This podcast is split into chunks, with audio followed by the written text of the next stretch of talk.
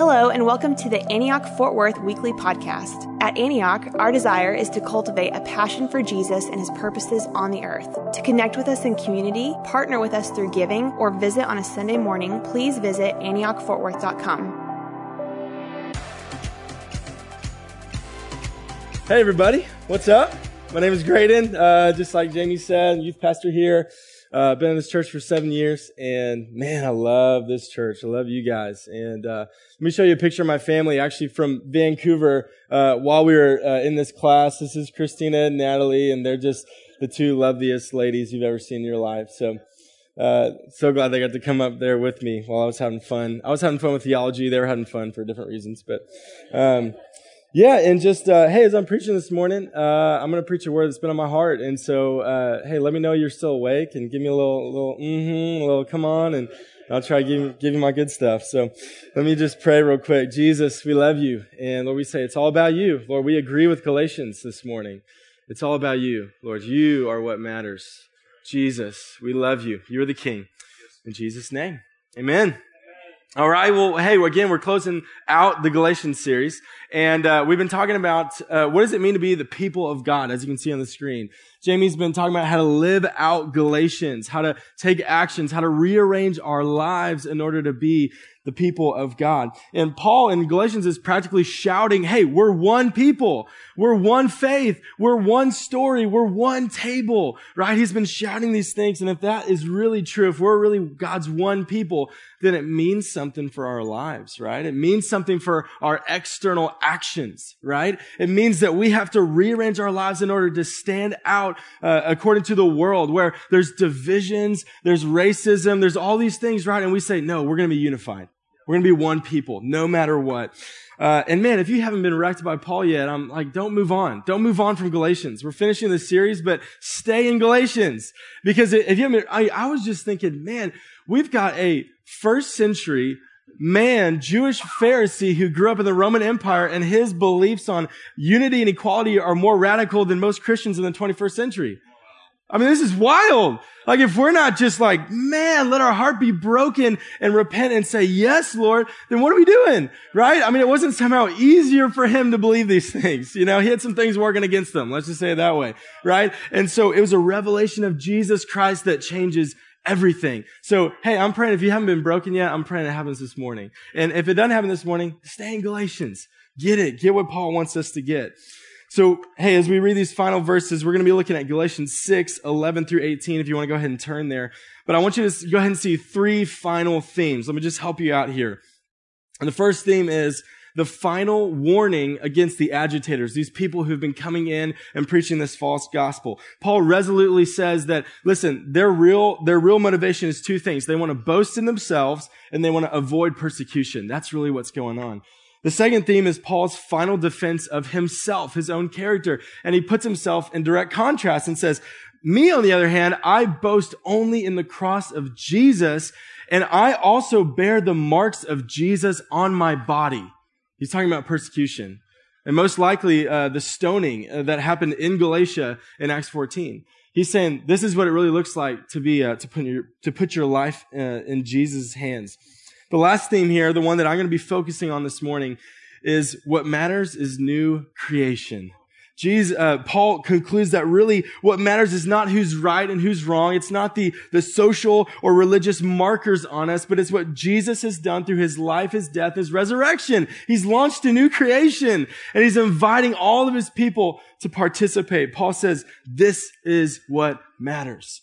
And most of this series, we've been talking about the external, what the things that we need to live out, and we need to talk about that. But God really put a burden on my heart this morning to talk about the internal. Because if we don't deal with our internal state, it's going to turn into external sin. If we don't deal with the inside, then we're gonna, we're gonna have some, some nasty stuff come out, right? And so I believe that God's calling us to take, to, to no longer let our internal thoughts be unchecked.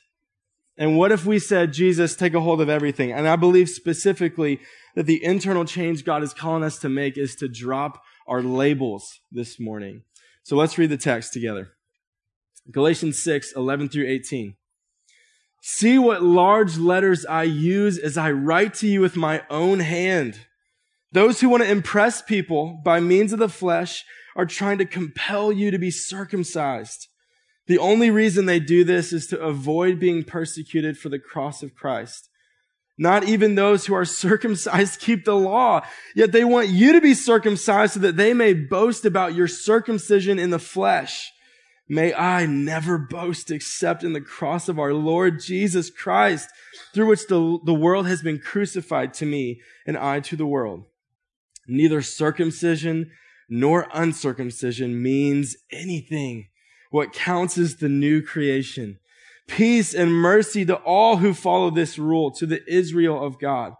From now on, let no one cause me trouble, for I bear on my body the marks of Jesus. The grace of our Lord Jesus Christ be with your spirit, brothers and sisters. Amen. Amen. Woo, Paul. All right. Don't trouble me anymore. Uh, okay. So, uh, I want to tell a story real quick because, uh, seven years ago, I, I was, uh, going into freshman year at TCU and, uh, I love TCU and, and they have this amazing thing called Frog Camp. And uh, Frog Camp is for freshmen. You kind of get off campus and you get to know people. You learn the traditions. You become a horn frog, right? And and one of the things that they did was they put everyone in a small group. It was like little, you know, TCU life groups, I guess. I don't know. That's kind of what we were doing. And they had all these exercises for us to do that were community building things. And, uh, and so one of the things that they did was, was really incredible, but it was based on labels. Okay. So what they did was they, was they said, Hey, going into college is often a time where you can get a fresh start, right? So what are the labels that have been put on you in your high school years that you would like to get rid of, right? That you want to have a new day in? And so we were sitting there and I, they gave us some time. They gave us a little note card to write on and for whatever reason, I couldn't think of anything. And I, I don't know what the reason was. Maybe it's because I was immature or I was homeschooled and my mom was really affirm, you know, affirming me all the time. I don't know what it was, but, um, you know, I just, I'm just saying I didn't know what to say. And I'm sure if I sat there long enough, I could have, but the time was running out. And so I decided, well, well, I'll just write something that someone has called me at some point in my life. I mean, I just, I'm not trying to lie here, but I want to try and participate, but I just can't think of anything. So I wrote something down and I thought, okay, great. Whew, that's the end of that, right? Well, it wasn't the end of that because this was actually a shared activity. And so I heard the leader say, okay, everyone turn over your cards for the group to see. And I sat there in disbelief. Um, and I pulled out my card and I turned it around and it said dumb. Just dumb. That's it. Dumb. And I look at everyone else's cards and I'm thinking, oh my goodness, this is, this is going to be bad. People have written on their cards like things that I can't say from the stage, things that like worthless, unlovable. And I was like, oh my gosh, okay, well, my little dumb card, I'm just going to sit here and be quiet. Well, we weren't supposed to be quiet, actually. She said, all right, would anyone like to share? And I'm thinking, no one's going to share, right? No, every single person in the circle shared, except for me. Because I had no story attached to this. I mean, this was like some junior high boy at one point said, Graydon, you're dumb. And so I wrote that on there, right? And everybody's, I mean, they're crying. They're sharing the, like the deepest, darkest things of their entire life. And she, we get to the end and, and she, the leader's saying, would anybody else like to share? And everybody's looking at me. I'm the only one who hasn't shared. And I'm thinking, no, I'm no, make no eye contact. I'm not saying a word. I'm not lying anymore. I'm not going to make up a story right now, right? And uh, oh my gosh, it was the most embarrassing thing that's probably ever happened to me. And I got out of there, and I didn't keep up with any of those people, if you're wondering. Uh, but but here, here's what that's. Why do I share that story besides being embarrassed, you know, in front of everybody? I share that because the the fact that we needed that exercise shows me that we're living in a label epidemic in our world. Labels affect us. And, and, and do you, do you feel that just subtle or maybe not so subtle drift towards labeling people? And do you notice how often those labels become a vehicle for judgment in our lives? Right? It's just so easy to do this. It's the culture. It's the wave that we're a part of. And so this is the topic I believe God wants to speak into specifically through Galatians, through what we've been learning in Galatians. And so we begin this story by asking, what is up with all the labeling? So I did some study on this because I was interested and I read a book called Disunity in Christ. And it was a book by a Christian social psychologist who was asking the same question. Why do we do this? Why do we treat other Christians specifically like this? Right? And what, here's what I found. The first thing I found is actually it's a totally normal brain function. So you're normal. Congratulations. Your brain labels. It's just, it's part of what the brain does. And here's why I learned that it's because we are trying to save energy, uh, save mental energy and avoid uncertainty. That's what your brain's trying to do when it labels things. Now let's imagine this. Imagine that you could never understand, you can never label a chair. And every time you saw something that had three to four legs and a flat surface with a thing on the back, you didn't know what to do with it. And you, you thought, I don't know if I'm supposed to stand on this, sit on this, become friends with it. Is it an enemy? Do I eat it? I don't know. Right? That would take a lot of mental energy. I mean, imagine walking into this room. You'd be scared. You'd be like, oh, there's a lot of chairs, or you wouldn't say that. You wouldn't know what to do, right? And so we, we do this so that we can save mental energy. And so we walk into a room of chairs and we don't, we don't think about it at all. So we can use our mental energy on something else. It's a totally normal brain function. But you see, there's this destructive force in your brain. It's called sin. And so your brain on sin's a little bit different. If I can borrow an old reference, uh, you can put it up on the screen here. This is your brain. This is sin. And this is your brain on sin, right? So this is what's going on with your brain in a sinful uh, way. And so this harmless brain function is co-opted by sin, and it happens in a few, uh, uh, let's just say four stages uh, that takes our ability to label things. It takes it from a normal function into a sinful, harmful thing. So let's go through the four stages together. The first stage is compartmentalization. You see, the brain, these are in your notes as well if you want to fill in the blanks. I did this for you guys. I don't like to fill in the blanks, just FYI, but I hope this helps.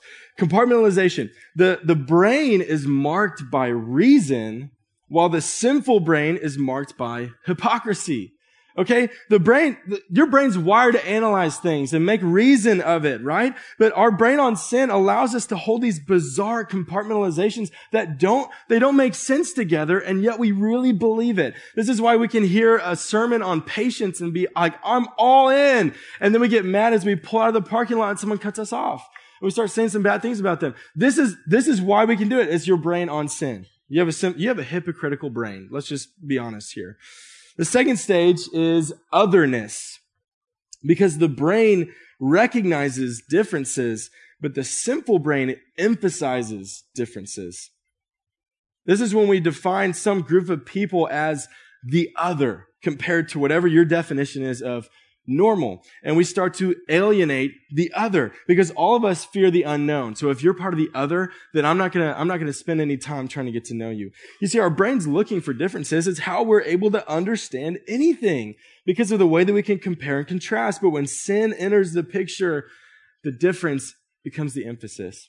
Not to understand, but to uh, draw us apart, actually. The third stage, it gets uh, just full blown us versus them. Okay, this becomes our mentality. It's us versus them. You see, the brain longs for communal identity, but the sinful brain longs for an exclusive identity. You know, all of us are looking for something to be a part of, right? We all want to be part of something bigger than ourselves. That's why we love to wear a Cowboys jersey to Walmart. And you see someone else with some Cowboys thing and you kind of pause. You look at each other. Go Cowboys. And they give you that little nod, right? We love that. I love that. Like, I'm going to do that today, probably. Uh, but, uh, but your brain on sin, it's not actually looking for the positive communal identity. It's looking for a negative. It's looking for how can I be exclusive from you? Not to share with you, but to, to, to show that we're different. And so, you see, we're not neutral towards the other that we've created. We are against the other. Okay? And I used to think that having a mutual interest was the most powerful thing that we could have as a society. But you know what I've learned is that a mutual hatred might be more powerful because we really do like to be exclusive. Well, all this combines the compartmentalization, the otherness, the us versus them, and what it turns into is having labels over humanity. You see, the brain labels to avoid uncertainty, but the sinful brain labels to avoid humanity itself. You see, once we got a label in place, I can put anything on top of that label and I won't break a sweat. I can put all the filth and all the nastiness on top of it because I don't see your humanity anymore. All I see is the label I've put in place. And so when we do that, we can, uh, we can say that God is first in our lives and then yet we can say something extremely hateful about that one person, right? That one politician, that one ethnic group, right? That one, uh, different religious person, right? And, and we just, it's because our labels have replaced the humanity that we would otherwise see. And so this is your brain on sin, my friends. But there's good news, uh, even though that picture is bleak, because there's a way out. And Paul has told us what the way out is in Galatians. It's because Jesus has changed everything. That's the only way to say it. Jesus, when he died on the cross and he resurrected, the, we, we came into a new world. That is the great turn of human history, is that moment.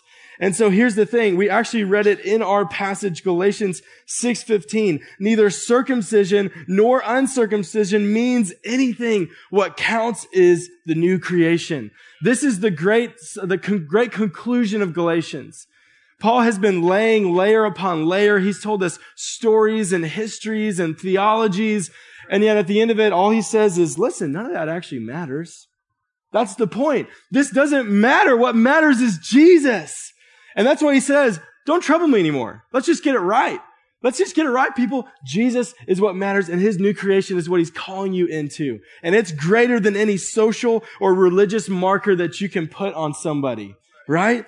And it should remind us of Galatians 3, 28 and 29 that we a few weeks ago we talked about. There's neither Jew nor Gentile, neither slave nor free, nor is there male and female, for you are all one in Christ Jesus. And if you belong to Christ, then you are Abraham's seed and heirs according to the promise. Did he really say that, like, there's no gender anymore? There's no difference in ethnicity? No, that's not what he's saying. He's just saying it doesn't matter. That's not your first allegiance anymore. Jesus Christ, who has launched the new creation and saying, you're now new creation people. That's what matters, right? This is what he's saying. And so Paul is essentially calling them on their labels. You know, a label, I could say, I would define it as anything that means more than the word on the page. Uncircumcised meant a lot more than what we would think it would mean. It meant the impure pagans. It meant uh, the wrong people, basically. And circumcised, on the other hand, meant the right people, the people with the truth, that meant a lot more than just the word on the page. And so Paul is emphatically shouting to the Galatians a prophetic cry, which we're going to say is our main thing this morning, which is every label is rendered insignificant in light of our new identity in Christ. Do we believe that good news? Do we believe that in Christ is a more powerful label than anything else that you can come up with in your simple brain? I believe that. In Christ, it changes everything. That one label, it changes how to be human. It changes you. It changes me. It changes us. And so maybe at this point, you're thinking, isn't this a little bit overly radical? I mean, really never use a label? And uh, I think that we don't appreciate how radical this message actually was uh, for the for the believers in Galatia 48 AD. I mean, circumcision it precedes even the law because it came about during Abraham, right? It came about 1800 uh, years before this. I mean, we can't even understand that. You can't understand that. Let me just say it that way. It, because the covenant, I mean, he, this is the sign of the covenant. This was how they were saying we are in as God's people. And Paul is saying it's just, it's no longer needed. Are you kidding me? I mean, surely some things, right, Paul? Some things should change because of what's happening on the cross, but really this? Are you, are you serious? And that's what Paul's saying. Yes, in, fa- in fact, I'm serious. I mean, this would be like us just reimagining completely. I mean, things that we hold so like, yes, duh, that's true. I mean, like doctors washing their hands. I mean, how long is that tradition? Like a hundred years? I mean, seriously, like 1800 years? You, we don't even get it. And so, yes, as radical as you think this is, I'm just going to go ahead and say it's that radical. Maybe more. I probably can't even tell you how radical it is. But what if we really lived it out? What if we just, what if we just tried it? What if we just tried to make our brain so co-opted by new creation that we really just started to spit out love all the time? I mean, what if we just, I mean, I don't know. That's just my humble submission here, guys. See, Paul, Paul is seeing the labels for what they really are. They're idols. They're idols. And they thought that they were getting it right. And he's calling them to drop the labels because they're preventing them from seeing the humanity that Jesus died for. Jesus sees our humanity and yet he loves us. And, and here's what I'm trying to say. The issue of circumcision in the law, it seems so obvious to us. But what I'm trying to say is it was extremely not obvious to them. Okay? And so when I'm preaching about these labels, I'm just saying that Paul was broadcasting a revelation that no one else had seen. Okay? And so what if we just said, you know what? I'm just going to step out. I'm going to try it. I'm going to try because we live in a label epidemic. What if we, the people of God, started to be the ones who actually saw our blind spot? That's what it was. They had a blind spot and Paul was calling it out. And so guys, if they had a blind spot, I mean, are we really so prideful to say that we don't? What is our blind spot? What are our blind spots, plural? What are the things to which future generations will say, how could they miss this? They are among us. They must be. What if we took care of our internal business and we sorted out those blind spots? How much more of Jesus would we see and will we live out? See, the reason I think, let's just get more specific. The reason I think we have a label epidemic is that we take sinful actions and we turn them into the identity statements. You didn't just lie.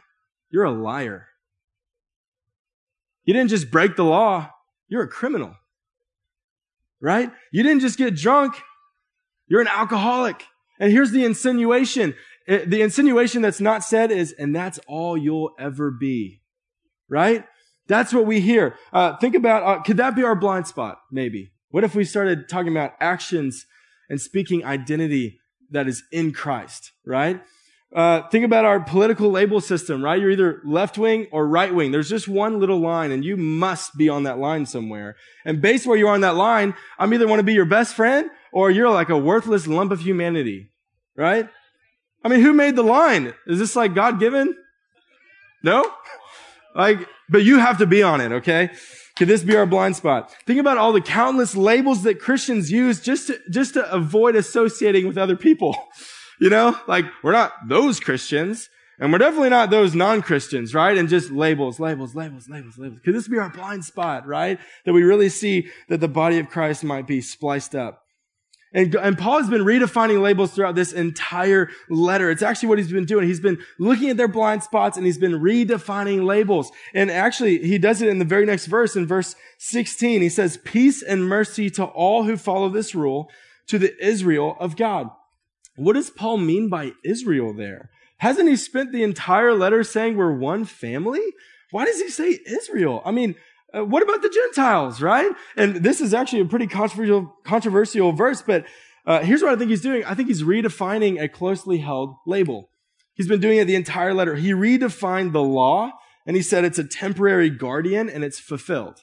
He redefined God, saying he's the Trinitarian God who sends the Son and the Spirit. He redefined circumcision and uncircumcision as past tense markers of membership in God's family. He redefined Abraham's family to be all who are within the faith of Jesus. He's been doing this the whole letter. So why would he stop in the, one of the last verses? He's saying the Israel of God is now all who are in Christ.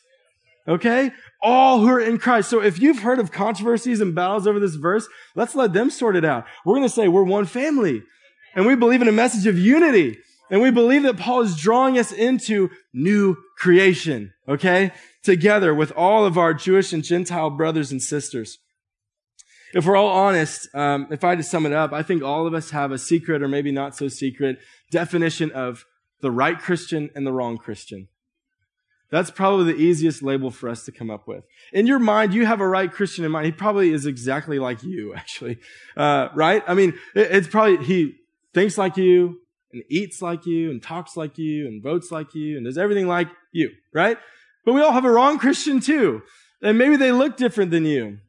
Or maybe they look exactly like you and that's what makes you mad because they're so different than you, right? They definitely think different than you and you can't even understand how like a sane person would think those things. Oh, golly. You, you probably, they probably vote differently than you. They probably, you know, raise their family different than you. And honestly, you probably think they're kind of Christian, but God's embarrassed to be around them, right?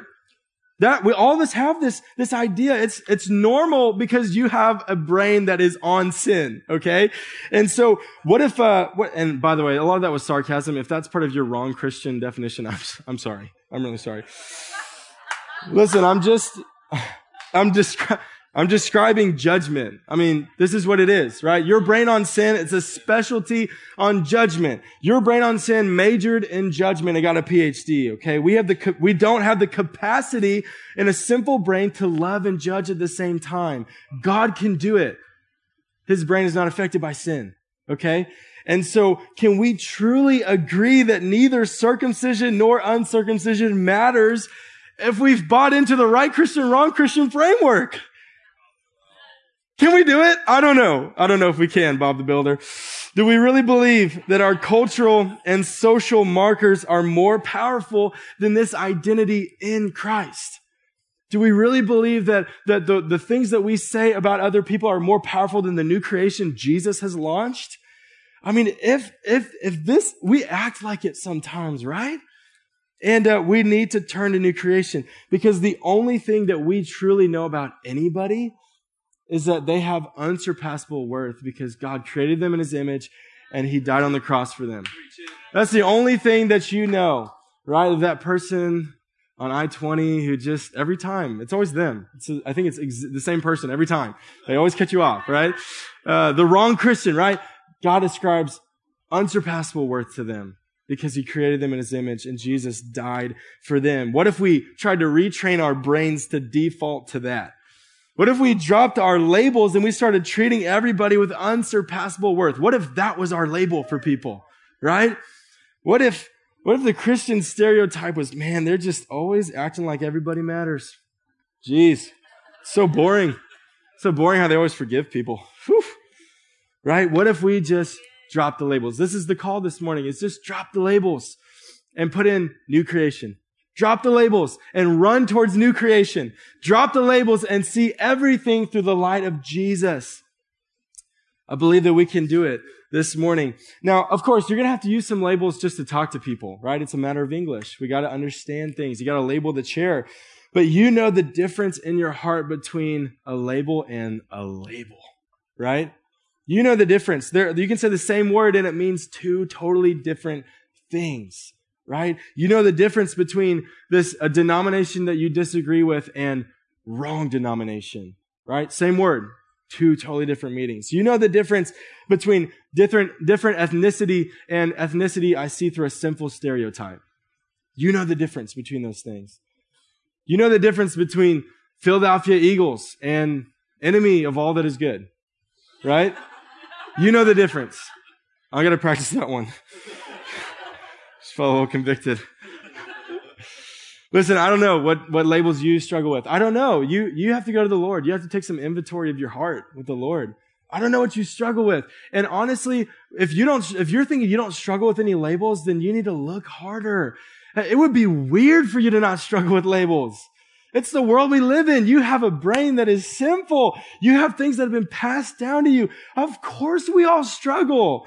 Let's be honest about it and let's get free. Let's run into new creation together because once we get this internal state constantly turning and, and just calibrating back to Jesus, then we're going to be free to externally run, right? And so, so let's be honest about it and let's get right. Let's get right before the Lord. Let's get pure before the Lord because honestly, it doesn't matter. These labels do not matter. They're not going to hold up in new creation. Okay? Jesus has launched something completely new. So let's run into that real life together in the person of Jesus. Listen, as we about to finish up here, it's important to note how impossible this is. It's completely impossible. You can't put a broken scrambled egg back into the shell. Uh, but do we believe that God can? We believe, like believe God's in. The, I, when I read the miracle of the Bible, I see that Jesus is really into miracles. And so I believe that he can do something completely impossible. He can rewire your brain this morning to start filtering people through new creation before they hit the label. Okay. And so we can do this. It would be a miracle if we, the church, could be the only place on planet earth where labels are insignificant because we have this new identity that actually suffices right? We're all searching for identity. Most of them just don't hold up. In Christ, new creation, you can trust it. God wants to do that for us this morning. So you guys go ahead and stand up here and the worship team and ministry team, go ahead and come forward. We want to respond to Jesus. We want to respond to what he's doing inside of us.